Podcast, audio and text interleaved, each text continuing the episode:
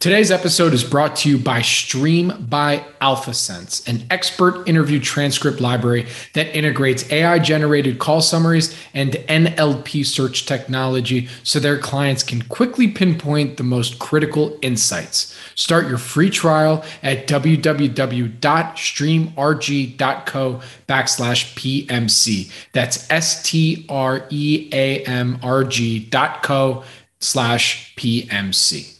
This podcast is for informational purposes only and is not an offer or solicitation of an offer to buy or sell securities. SNN Network, SNN Inc., and the Planet Microcap podcast and the representatives are not licensed brokers, broker dealers, market makers, investment bankers, investment advisors, analysts, or underwriters. We do not recommend any companies discussed. We may buy and sell securities in any company mentioned and may profit in the event those securities rise in value. We recommend you consult with a professional investment advisor, broker, or legal counsel before purchasing or selling any securities referenced in this podcast podcast. Welcome to the Planet Microcap podcast. I'm your host, Robert Kraft. Thank you all so much for the support and for tuning in. Be sure to subscribe to our recently launched Substack, the Planet Microcap newsletter, for free at microcapnewsletter.substack.com.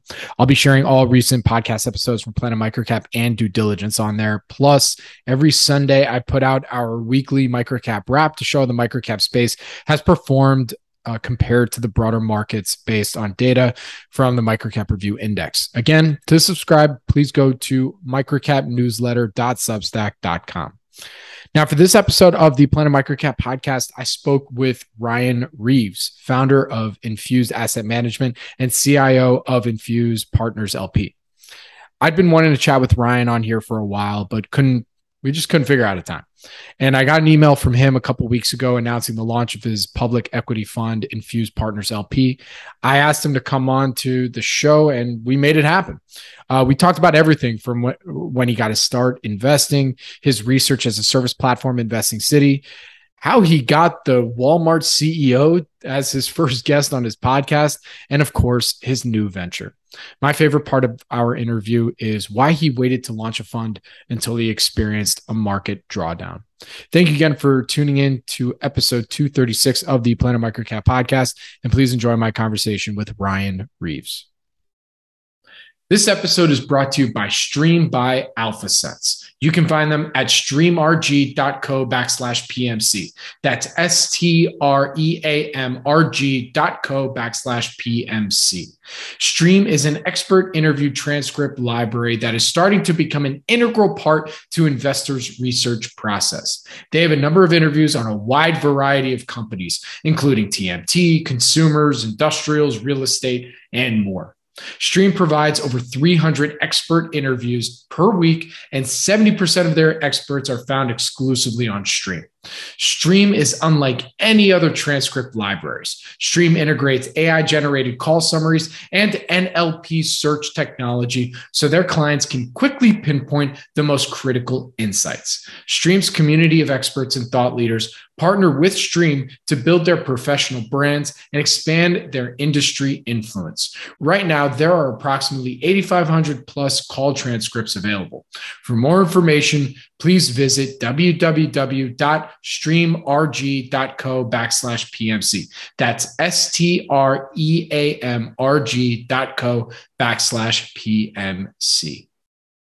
Welcome back to the Planet Microcap podcast. I'm your host, Robert Kraft. You can follow me on Twitter at Bobby K Kraft. That's B O B B Y K K R A F T. And joining me today is someone, well, here, I'll it's Ryan Reeves. He is the founder of Infuse Asset Management and CIO of Infuse Partners LP. And I was going to preface that because listen, I've been a fan of Ryan's. It's got a great pot, this amazing podcast at Investing City. Got some amazing guests on there. Um, really one of the up and comers in investing. And uh, I think we had planned to do this a while ago, but what better time is now? You're launching a fund. So with that, Ryan, thank you so much for joining me today. Thank you so much for having me. That's uh, far too kind. Look, dude. I mean, uh, you've, you've, come a long way, right? Uh, how old are you now? You're mid twenties. Yeah, I'm 25. I mean, it's I mean, it's pretty amazing that you've been able to, you know, since launching Investing City, and we'll get into some of your career as well and what got you to this point, and just now take making that jump to launch your own fund. So let's start there. Let's start from the beginning. Where did your passion for investing begin? Yeah, so I was a really nerdy kid. I actually bought my first stock at 12 years old.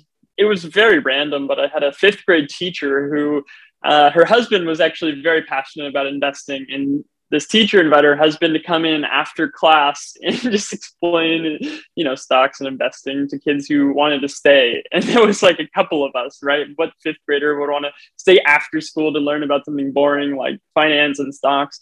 But for some reason, I stayed and we did this little competition where, you know, you pick a stock and see how it does over the course of the year. And, you know, most people do this when they're seniors in high school in economics or whatever. But I did it in the fifth grade and I picked McDonald's just because I thought that was, you know, very, uh, just, you know, a lot of people go there and there's always a line or whatever. And the, the stock didn't really do that great. And this girl, the, like one of the few others that uh, was in the group, she picked Apple and absolutely crushed me. And I was like, wait, why did that happen? And I was just so confused about the whole thing and how it all worked. And I just started going down the rabbit hole and and bought my first actual stock, which was Corning Glassware, because I heard that they were uh, making the Gorilla Glass for iPhones, and uh, I should have just picked Apple. Um, I was already thinking too too in the weeds, um, but that's a little bit of the genesis, and I just love that investing is really just this intersection of so many different disciplines. You know, business, finance, psychology, economics, history, and just figuring out. I, I, view it as like this big puzzle, and it's just a never-ending puzzle that you can con- continually get better at within your own psyche. And there's endless number of businesses to analyze, and so there's always something to do, always um, a way to improve. And I just really like that idea of constantly improving, and just this idea that it's a big game and a, a big puzzle. Um, obviously, there's very real repercussions with you know our wealth and trying to grow it and make a better life for ourselves. But I also just view it as just very intellectually stimulating. Do you remember at that time? I'm taking you back to when you're, you know, what was fifth grade? What was that? We're 11 years old, right? Yeah. Um, by the way, quick side note, you know, my dad tried, you know, he was a former investment banker for over 30 years on Wall Street. He tried to do the same thing in my fifth grade class, but because it was my father, I was like, I don't want to freaking do this, you know, but I wish I did listen, you know. but side, side story. I'm sure I did the same way. yeah, you know, right? Um, but uh, take me back, t- take me back to when during that time, and you saw like your friend crushed you. You know, pick an apple, you pick McDonald's. You know, what what what was it that you learned during that time? Maybe that you kept with you. That you're like, oh, that's why I lost, or did it have did just happen to be timing? Yeah, that's a great question. Actually, I think. I mean, first of all, uh, a bit of it was just Apple. Apple was growing very fast, like way faster than McDonald's. Um, and so it's interesting some of our initial experiences of how that kind of you know biases us. Maybe is a negative word, but you know how it influences us. And you know, I, I tend to look for companies that are you know very fast growing, and you know maybe that's one reason, maybe it's not, but I just I mean, Apple, when I started actually looking at the numbers and, and figuring out that there was more than just, you know, I mean, the, the Peter Lynch idea that you should, you know, always be observing the world around you, that really resonated with me. Um, but actually looking at the numbers to back up, you know, you could just have like a very active uh, community that is always at this particular store, but you need to be able to look at the financials and see, you know, if really uh, look at the evidence and see if things are there. And I mean, just that's something that off the top of my head, Apple was growing so much faster. I mean, they had launched, they're really getting into, um, I mean, the iPhone launched in you know late 2007. This is around 2011, 2012. And so they're really coming out of the great financial crisis and the iPhone is really ramping up. And so it was really just this confluence of a lot of different aspects. But I'd say the number one thing that maybe is a takeaway is just they were they were growing really fast and actually accelerating that growth. Absolutely. Very good. All right. So now catch us up. So, all right, you're hooked. You're in starting fifth grade. Now, even before, prior to the launch of the fund, which I think is supposed to launch August 1st, right? Correct.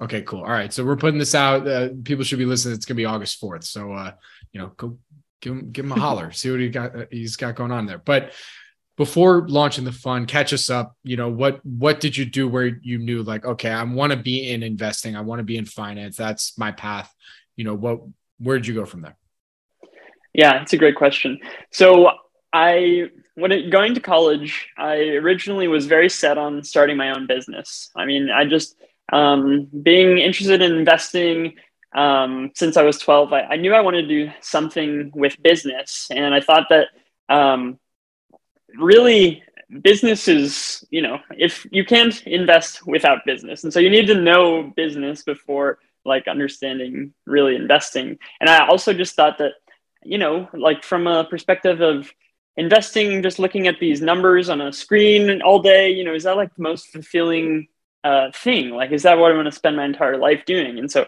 I knew that I thought that like business and really serving people um, in that capacity would be, you know, much more fulfilling. And it's been a, a really long journey, but I've just kept coming back to investing over and over again. It's just my passion. Um, I just really love it. And I mean, it, it feels like complete play, not, not a, not a, I feel like I haven't worked in the past five years at all. Um, and so going into college, um, I really just kept coming back to the same idea. And so I was like, what if I just start a business uh, about investing? It's like you can have the best of both worlds. And I was like, I graduate. So I graduated a little bit early, and I, my my long term goal was how can I do investing for a living? And I the, the way that I saw that over and over again was a fund, and it's like okay, so maybe I'll I'll just start a fund out of school. But there was really two problems with this. One, I was tw- just had just turned 21 years old. Who in their right mind is going to trust a 20 freshly minted 21 year old with their hard earned money? So that's that's one aspect. Number two is I started investing right at the end of the great financial crisis, and so I had. I mean, there was a lot of little pullbacks, like 2011. There was uh, like SaaS, a bunch of SaaS crashes over that period. There was the COVID um, you know, drawdown, but I really hadn't experienced like a really gut wrenching drawdown. And I, I thought that um, it would be prudent for me to actually experience one of these and test myself rather than, you know, just saying, you know, you should trust me just because I really enjoy doing this. Um, you know, I had built a track record for like 10 years now. And um, I thought, you know, I was pretty confident in in my abilities, but also I didn't want to just test it out with other people's money and just see how it would go. You know, that just didn't feel very responsible to me. Um, but you know, now in the past seven, eight months, it, it really has been a, a gut wrenching drawdown, and I feel like I've kept my composure um, pretty well. And so um, now that those two things, it's been you know four years since starting Investing City, and that was just a little bit getting back to the genesis. I knew i wanted to start a fund but there were these two problems. So how do you solve these two problems and one was how about if i show people rather than tell people? And that was the genesis of investing city and just putting out my research as publicly as possible um, and actually built a sustainable business by just doing that.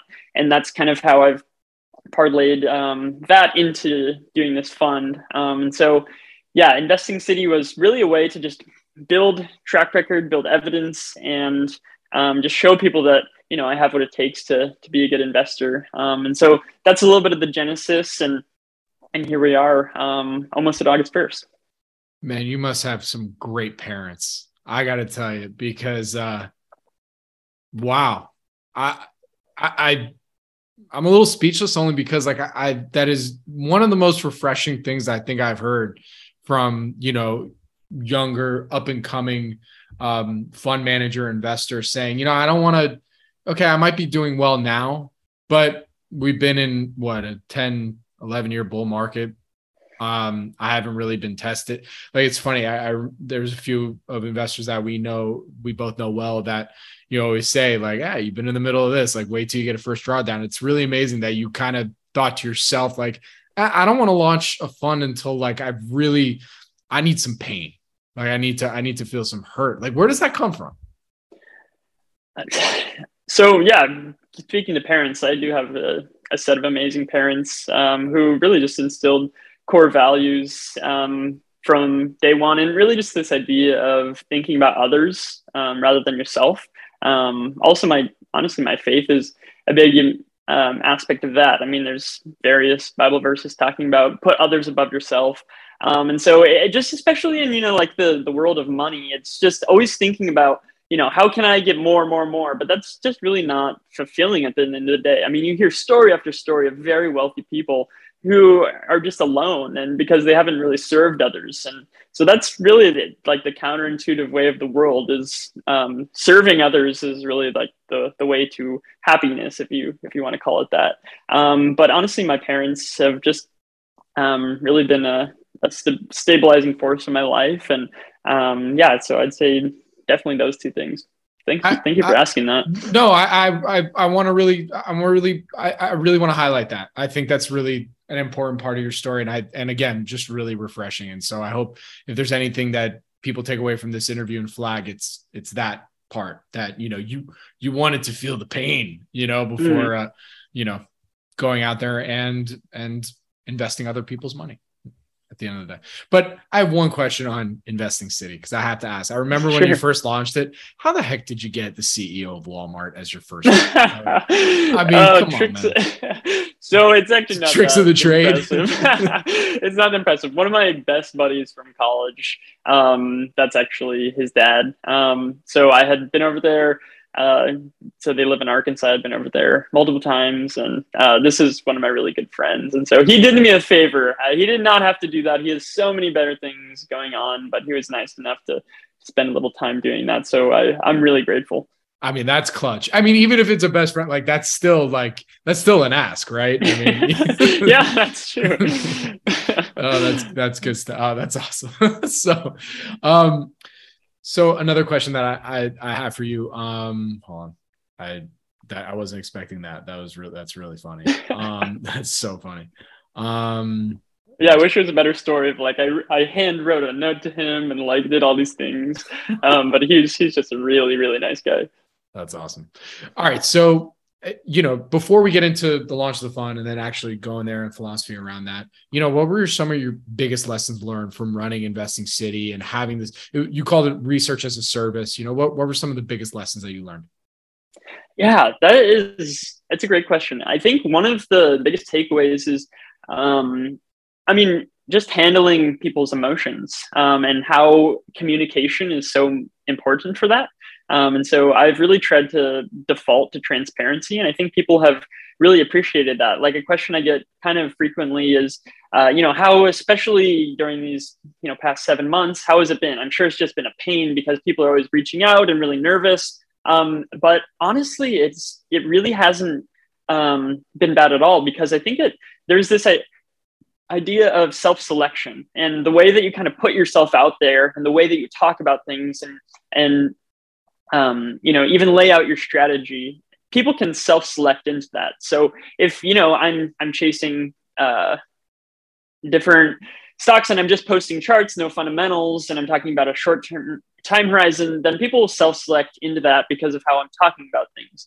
Um, but if you're really intentional about um, being upfront about this is a long-term strategy and here's how i think about things and just being transparent from day one um, i think that uh, you you get a certain type of person that you kind of deserve. I mean, Buffett talks about that with the spouse. Like you have to be the type of spouse that you want in order to get that spouse that you want. Um, and so there's really this aspect of communication and transparency that I think is a big takeaway, especially if you're going into a fund and how you know how you're um, how are you talking about things. So even in the the slide deck with my fund, um, I have a slide that says this fund isn't right for you if um, and so I'm essentially slicing off a, a large piece of um, you know the general population that might want to invest in this fund, but that's totally fine to me because if you're all things to all people, then you're really nothing to anybody. And so um, I have a you know particular strategy, and people that you know are obsessively focused on the mic the the macro and you know very short term time horizon, not focused on fundamentals. Um, you know that's totally fine, but that's just not the type of person that I want to attract because I want that that type of person to be highly aligned with my strategy, um, you know, rather than the short term results. I'd like to take a quick second to tell you about this episode's sponsor, Quartr. With Quartr, you get frictionless access to conference calls, investor presentations, transcripts, and earnings reports from markets all around the world, straight from your pocket for no cost. Quartr's mission is to change the way people look at investor relations and create a completely new bridge between companies and stakeholders. The first step on this journey is to let you, the user, interact with the company's content while you're listening. Visit your app store of choice and try it out today by searching for Quartr. And that's Q U A R T R. Now back to the show. Very good. All right, so let's let's get to let's get to the fun and the launch of it. So Uh, you're gonna laugh when I ask you this. All right, why why did you decide to start a fund versus you know maybe just having a Substack and just you know charge a subscription fee and you know putting out a pick a month or something like that? You know why why why go this route? Sure. So I, yeah, it's a it's a super valid question, and one thing is that I just love the the craft of investing and to a certain extent um, running a newsletter is really a content business like it's you know it's competitive out there and you you're constantly having to think of you know new ways to market and retain subscribers and if you're not pumping out content on a weekly basis it you know it's just it's fairly tough to, to retain but clients in fairness you're a good marketer though I mean, yeah, you built up a nice following on Twitter. Yeah, I'm sure you, you know, you got some good guests on the pod. So, in fairness, you're pretty good at that. So, yeah, well, I appreciate that. So, one of the thing is that I also, um, from the very beginning, I had really had this vision of two sides to the business. So, one is for people who are, you know, you want to do the investing on their own. They're just looking for a little bit of research and a little bit of direction.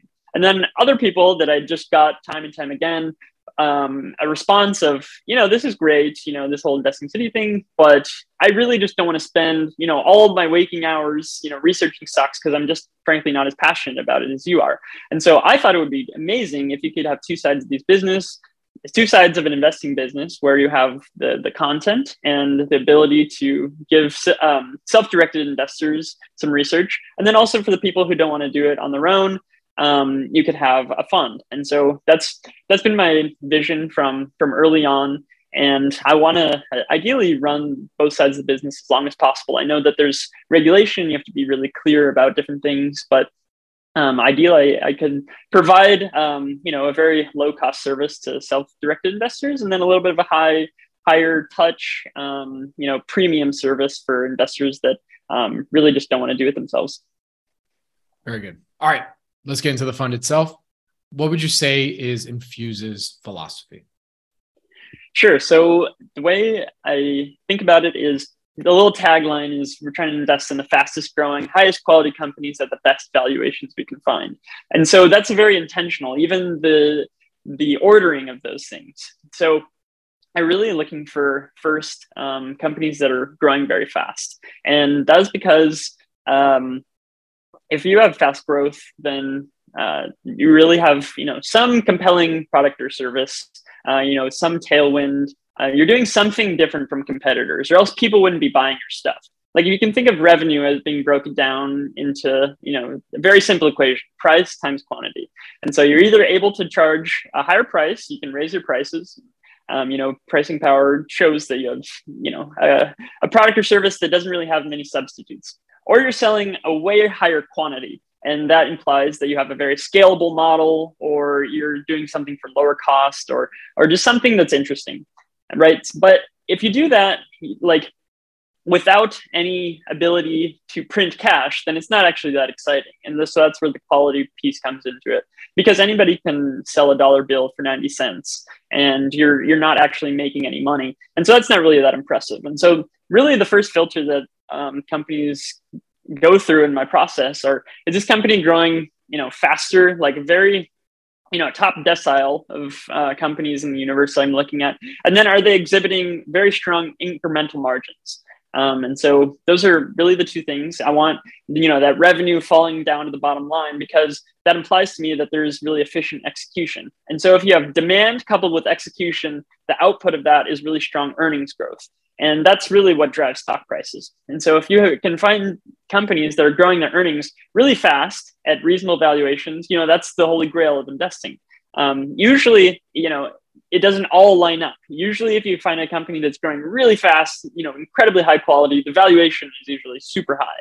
And so, really, these three legs, you're ending up having to compromise a little bit on one of them. Um, you know, ideally that's not the case, but valuation is the one that I end up compromising on the most relative to the three. You know, I certainly valuation is important in my process. Um, but you know, if you have a very high quality business that is hopefully compounding for years and years and years, the valuation um, you know, as long as you don't pay outrageous multiples, tends to take care of itself a little bit. Um, you don't want to bet on multiple expansion, certainly. And so in my process, I'm, you know, most of the time betting on multiple contraction.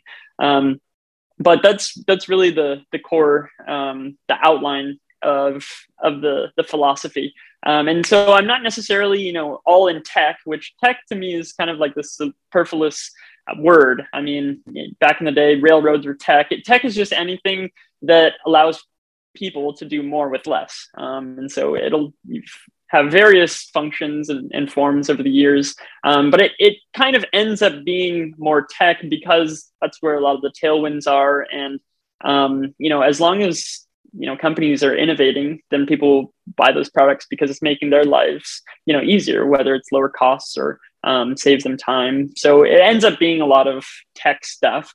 Um, but those are the the core theses: the fast growth, high quality, and quality really goes into like longevity. I mean, if you can grow for you know a year, you know that's that's great. But if you can grow for you know 10 20 years that is so much more important and then there's so many dynamics of quality um, you know this management team the market structure competition if if the company is attracting the best talent so there's so many dynamics of quality that that's you know by definition the most qualitative um, dyna- uh, input to the process um, so yeah that's kind of a, a broad outline Absolutely. So let's dig into fast growth and high quality a little bit. So Great. on the fast growth side, you know, what is that metric that you're looking for? You know, what is what does fast growth really mean to you? Sure. So I have a big database that I've built over, you know, the 10 years of uh, investing that, you know, has hundreds and hundreds of companies. And so I basically sort those by um, growth. And so fast growth to me, you know, it's very subjective depending on, you know, people's filters, how many stocks they own. Um, but fast growth to me is like 50% revenue growth. Um, and uh, obviously, you know, if companies' gross profit margins are just absolutely deteriorating and gross profit is only growing you know, 20%, if revenue is growing 50, then, you know, that's, that's a problem. And so I also look at gross profit growth. And um, so it's, it's nothing super fancy of just looking at companies that and ideally it's it's accelerating so you know it's one thing to go from 100% growth down to 50% growth it's another to go from 40 to 50 um, and so one implies that there's some deceleration going on in the business. Um, you know, whether a competitor is coming in because you know it's such a you know it's such a hot space that there's so many competitors coming in, and the other you know it could be the case that they launched a new product, um, that competitor actually fell out of the market, and so it's really context dependent.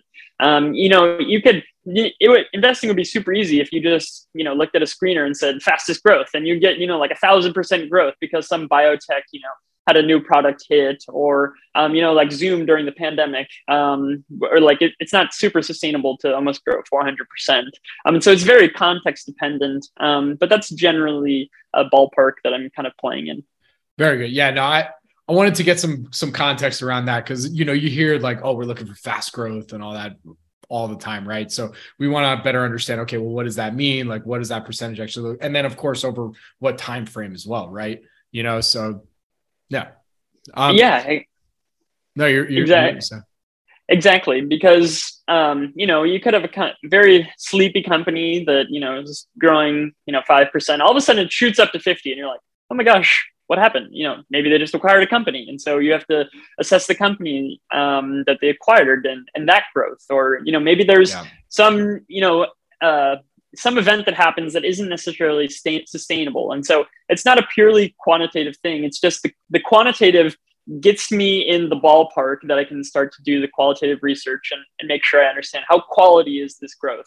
Um, but you know, a company that you know is not growing at all would be just a an easy filter out um, because that's the thing. There's thousands and thousands of companies. How how do you have filters that allow you to to best focus your time? Um, because uh, you know, it's it's it's just very con- and ideally you can go through every single company, but there's certain companies that you can just screen out immediately because it doesn't quite fit um, your style, and and so that's it's really just a, a way of filtering down the universe so that I can best spend my time. Very good. All right, so now let's let's dig into quality. You know, before actually before I ask about that, I mean, where where does your universe of investable ideas tend to live? Are we talking small, micro, mid? Where, where are we looking at?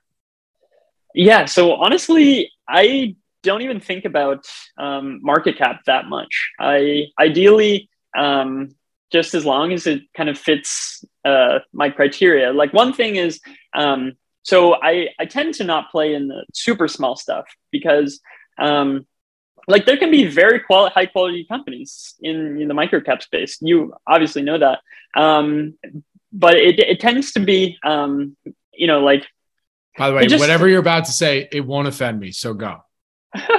no, I'm not even trying to. to no, I'm, just, I'm, I'm, just giving you. I'm giving you a hard time. um, but that's all to say. Like, as long as it fits the criteria, um, I'm, I'm totally fine. It's just most of the companies that I, am looking at tend to, to be, you know, at least a, a billion dollars. Um, you know, I've, I've definitely found companies that have started very small. Um, you know, there's, there's been tons of examples, but they generally above a billion dollars in terms of market cap. And then I generally don't really go, you know, above, you know, like 150 billion. That's kind of a place, but it's, you know, that's incredibly wide range. You know, like ideally, I'm trying to sure. find between, um, you know, like a, a small to mid cap company that is, you know, becoming on, you know, on its way to to a very large cap company. Um, but you know, that I basically trying to say I, I look at everything as long as it fits the criteria. Very good. And then and then okay, so getting on to quality. I mean, what are some of the the your your qualitative metrics that you tend to look at? I mean, you know, if it, if the universe ends up being 1 billion and above, you know, then maybe you could get in touch with management. It's sometimes a little bit difficult, but you mm-hmm. know, so how do you evaluate uh, the business then from a qualitative perspective in this universe? Yeah, so this is the fun part of really just acting like an investigative journalist and trying to figure out all your questions about a business. Um, so you know, very doing the the basics, reading all the filings, reading all the transcripts, um, you know, assessing different competitors, um, maybe talking to uh, employees of those competitors, just just trying to understand. Um, it, really, at the core, um, the way I think about the qualitative piece is value capture and value creation. And so, if you can create a lot of value, that is, you know, the key to business. If you're adding value to people's lives, um, then they they won't help but buy whatever you're selling because it makes their life easier. Like we're we're pretty self-interested beings at the end of the day, um, and so if you can help people, you know, save time, save money, then um, you will you will likely grow. And so that's the the value creation piece. If you're constantly creating value, and the trajectory of that value has to be growing. Um, like a lot of people talk about the you know very wide moat companies that you know basically they're charging incredibly high prices because customers um, like can't really do anything about it. So that's not really the type of company that I'm looking for because um, to me, the moat actually in the, the very long term is a little bit more fragile. Um, you know, it, as long as capitalism exists, uh, people are trying to, you know, come and, and, and eat those margins. Um, and so I would rather have a company that is um, really on a, a, strong trajectory of creating more value because if you can create more and more value, then it's pretty hard to, to disrupt that. Because it's you know embedded in the culture or whatever.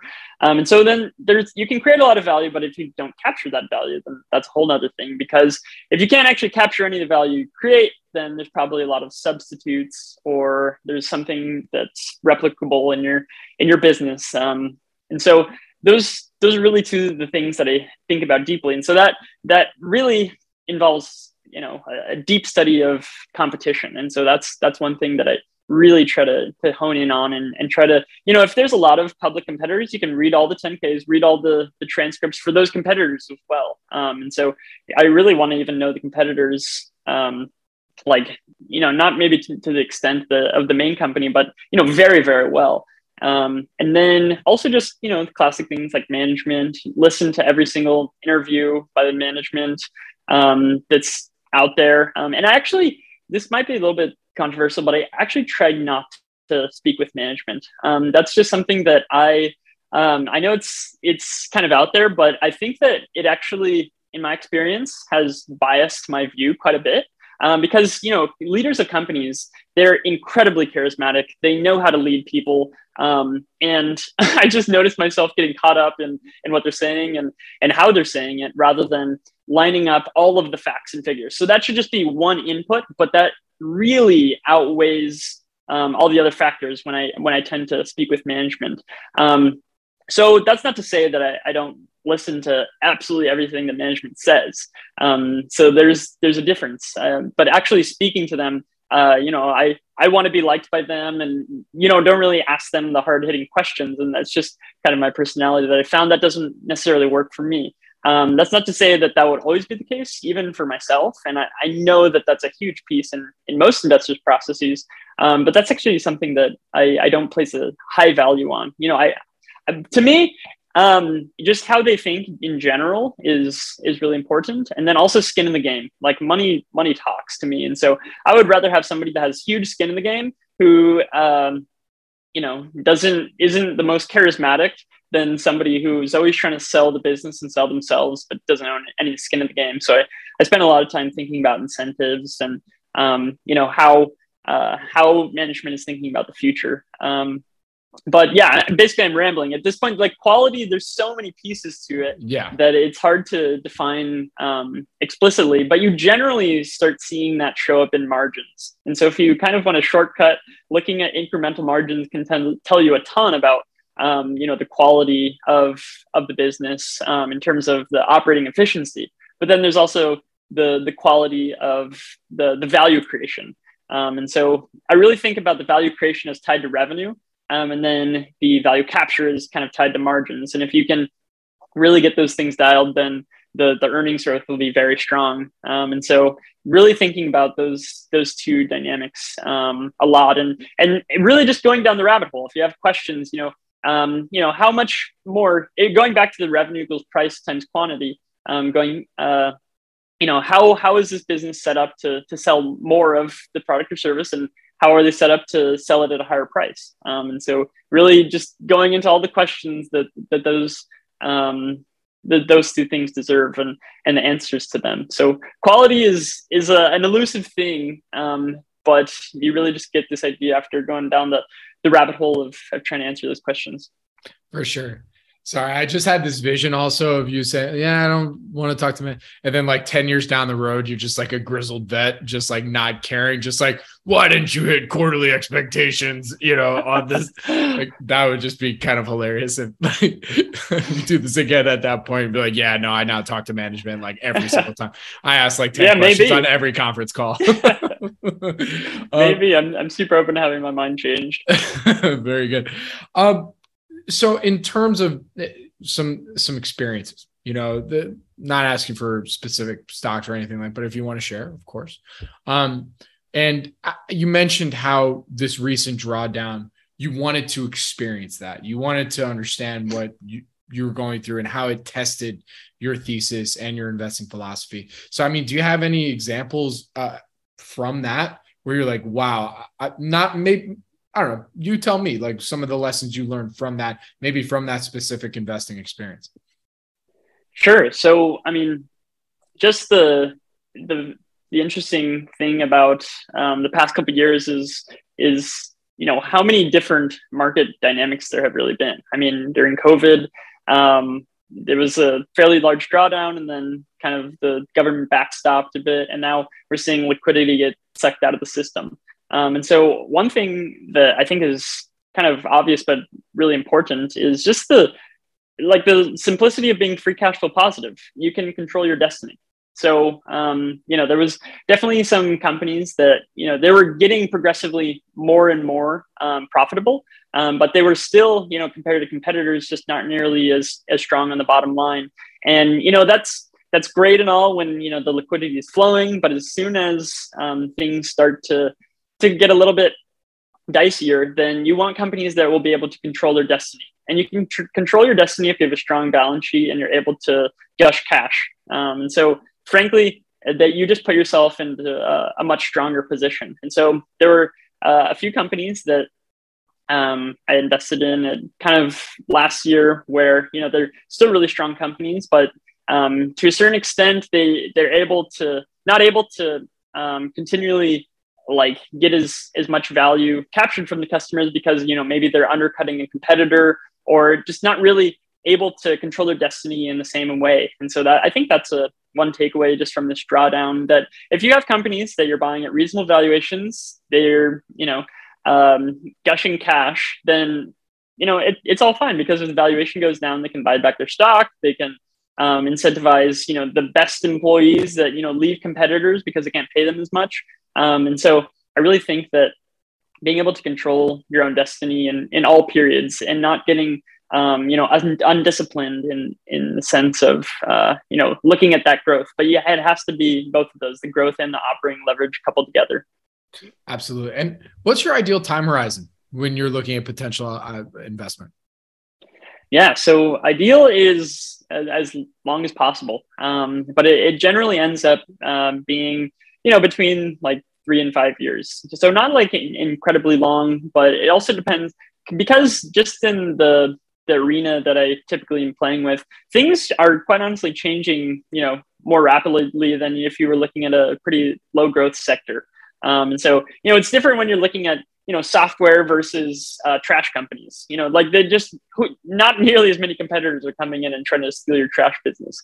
Um, and so, you know, those boring businesses can be really amazing and you know huge compounders. Um, but if you're playing in a, a, sector that you know is is growing fast and um, there's decent amount of competitors that are coming in, quite honestly, it's not a you know buy and forget. You know, the, if you buy a a software company, um, depending on the one it is, then you know you, ideally you'd want to hold it for as long as possible. You know, economies of scale kick in, switching costs, network effects, all those good, all those good things. But you know, um, like frankly, the the barriers to entry simply aren't as high, and so you have to stay on top of the the different um, competitive dynamics. And so, um, if you know something shifts, and I see a competitor that's much much stronger, and, important employees are leaving business, and they have a, a few bad quarters, I'm I'm quite honestly not afraid to to change my mind if I feel like the the thesis has changed. Um, but ideally, I'm, I'm holding companies for as long as possible. Very good. I, and another question I have for you is, you know, you've been kind of on your own, not kind of, you've been on your own, investing your own money for, you know, last 10 years. Now you're launching the fund. Has did your philosophy or strategy change at all now that you're you've launched this fund, you're doing, you know, you're doing this route now?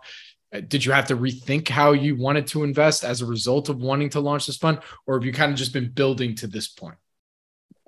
I think more building to this point, like the way I, I thought about it was if I'm doing things for other people, you know, to maybe smooth out volatility or, you know, make it make it look better from the outside, then I'm inherently doing something that I'm not quite comfortable with because I haven't been doing that for, you know, the past decade. Um, and so I actually thought of that as potentially adding more risk into the equation because um, start doing something, you know, like playing with leverage when I, have I've never done that, or I'm um, just doing something to um, really make it seem like, you know, you know, better to the outside or, or whatever. So I, it really has kind of been building to this point, but I've spent a lot of time thinking about how to relay the message and um, just what is what is in common with my my strategy just because you know I want people to understand and and really um, be aligned with the the types of companies that I'm looking at. Very good. Okay. All right, we kind of talked about, you know, an investing experience from this recent drawdown. You know, what was an investing experience from leading up to let's say March 2020 that really you'd say you took a lot from? You know, whether it was a win or a loss, but it just really influenced your the, your thought process. Yeah, that's a that's a great question. So I think one thing um, that really influenced my thinking was um, just actually studying Shopify really in depth uh, when it IPO'd. So IPO'd um, under two billion dollar market cap, um, and you know not really much fanfare. Kind of this Canadian company. Uh, people in tech um, definitely knew Shopify. If you knew somebody who uh, had the little e-commerce store, um, they, they, definitely knew about Shopify because the offering was really strong. Um, I mean, it had really high quality VCs like Bessemer. Um, and so studying this company and people thought that it traded for a ridiculous sales multiple. And I did too, actually. And, but it was growing 100% and um, margins were continuing to get better. They were kind of running the business at break even, and the merchant solutions business was was really ramping up. Um, until then, they had pretty much been a subscription only business model. Gross margins were you know, like mid 80%. Um, it, it, was clear that it could be a very profitable business. Um, but what's happening is they're ramping up their payments business and it was bringing down gross margins a ton and profitability was kind of getting masked. So there was these dynamics that made the business look, um, you know, from, uh, you know, like a, a quick glance, you know, high sales multiple, you know, the gross margins are going down, you know, really not that interesting. But as you really dug in, um, just it, it became uh, more and more apparent that the, the quality of the business was was very very interesting and, and the ceo was highly incentivized and so um, i think that one this is not a, a mind-blowing lesson or anything but when a company has uh, proven that it can have operating leverage and it's growing 100% pay attention like it is not simple to double your business um, wherever you are uh, you know whether you're small whether you're big any company that is doubling their business means that like either a they have the same number of employees and those employees capabilities have to get twice as strong every year or b they're hiring twice as many people uh, or you know obviously it's a mixture of both. But being able to scale an organization that quickly um, and being able to do it efficiently is something that is is very very hard to do um, and so that's not really a, a mind-blowing conclusion but if you have operating leverage and you see a company doubling its revenue just just really pay attention. That's great stuff. All right. Close us out here today. I mean what advice do you have for folks maybe that are similar to yourself that either well I mean, you at one point were just getting your start, but let's say they're, you know, they're on that path or a couple years in as a, you know, DIY investor doing their own thing, running their own book, but with eventually dream of launching their own fund. You know, what advice do you have for folks that hope to get there one day? Yeah, so I, would say that it there's really two things that that matter. Um, passion uh, that you really love this because there's so many people out there that love this game. If you're if you don't love it, it'll be pretty hard to to do the necessary work that is required to to uh, excel at it. Just because there's so many people out there that that really enjoy it. Um, so passion, just make sure it's there. Like I'd say one thing, it's probably there if you're spending like your your Friday night uh, setting a company. Not to sound like depressing or you know like you shouldn't have a life. Um, but if there's you just find yourself thinking about stocks or, or really looking forward to digging into a company, then the passion might be there.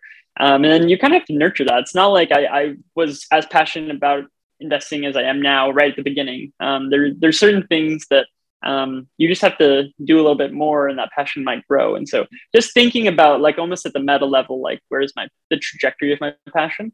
Um, and then number two is show your work. Um, and so if you, if you love investing and you you just you know can't wait to do it in the morning just just show your work because if you build up enough goodwill over time. Like goes back to value creation. If you're adding value to other people's lives um, you know maybe you're doing like incredible research on some subsector that you really enjoy um, and that like you become kind of an authority on that or you're just looking at so many businesses and putting it out there that people can you know get an idea of the business and then go deeper themselves if they want to. Um, basically just just show your work because you can have this whole library um, of stuff that um, you want to do yourself and that's totally great. And maybe you're just a self-directed investor who wants to stay private and that's one thing. But if you do want to start a fund one day then um, it it probably just makes sense to to start getting that goodwill and, and showing your work and adding value to people as much as possible. The number one thing i would say is add value. Don't even worry about anything else for like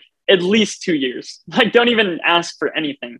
It's really just this idea of val- adding more and more value every single day and then eventually um, things kind of come back to you so like don't even worry about capturing that value for uh, a long long time very cool all right ryan i think we're there man where can our audience go and find more information about you about Infuse asset management you know everything they need to know to follow along and get more information Sure. So I'd probably say my my Twitter account is is a good place to start. So that's Ryan Reeves um, with an underscore right at the end. So if you go there, you can find a, a little link where it has uh, branches out all to Infuse and Investing City and podcasts, and so you can you can find everything um, on my Twitter. Very good, man. All right. Well, Ryan, this has been an absolute pleasure. Thank you so much for joining me today. I really do appreciate it. Good luck. Stay safe. And I look forward to our next update.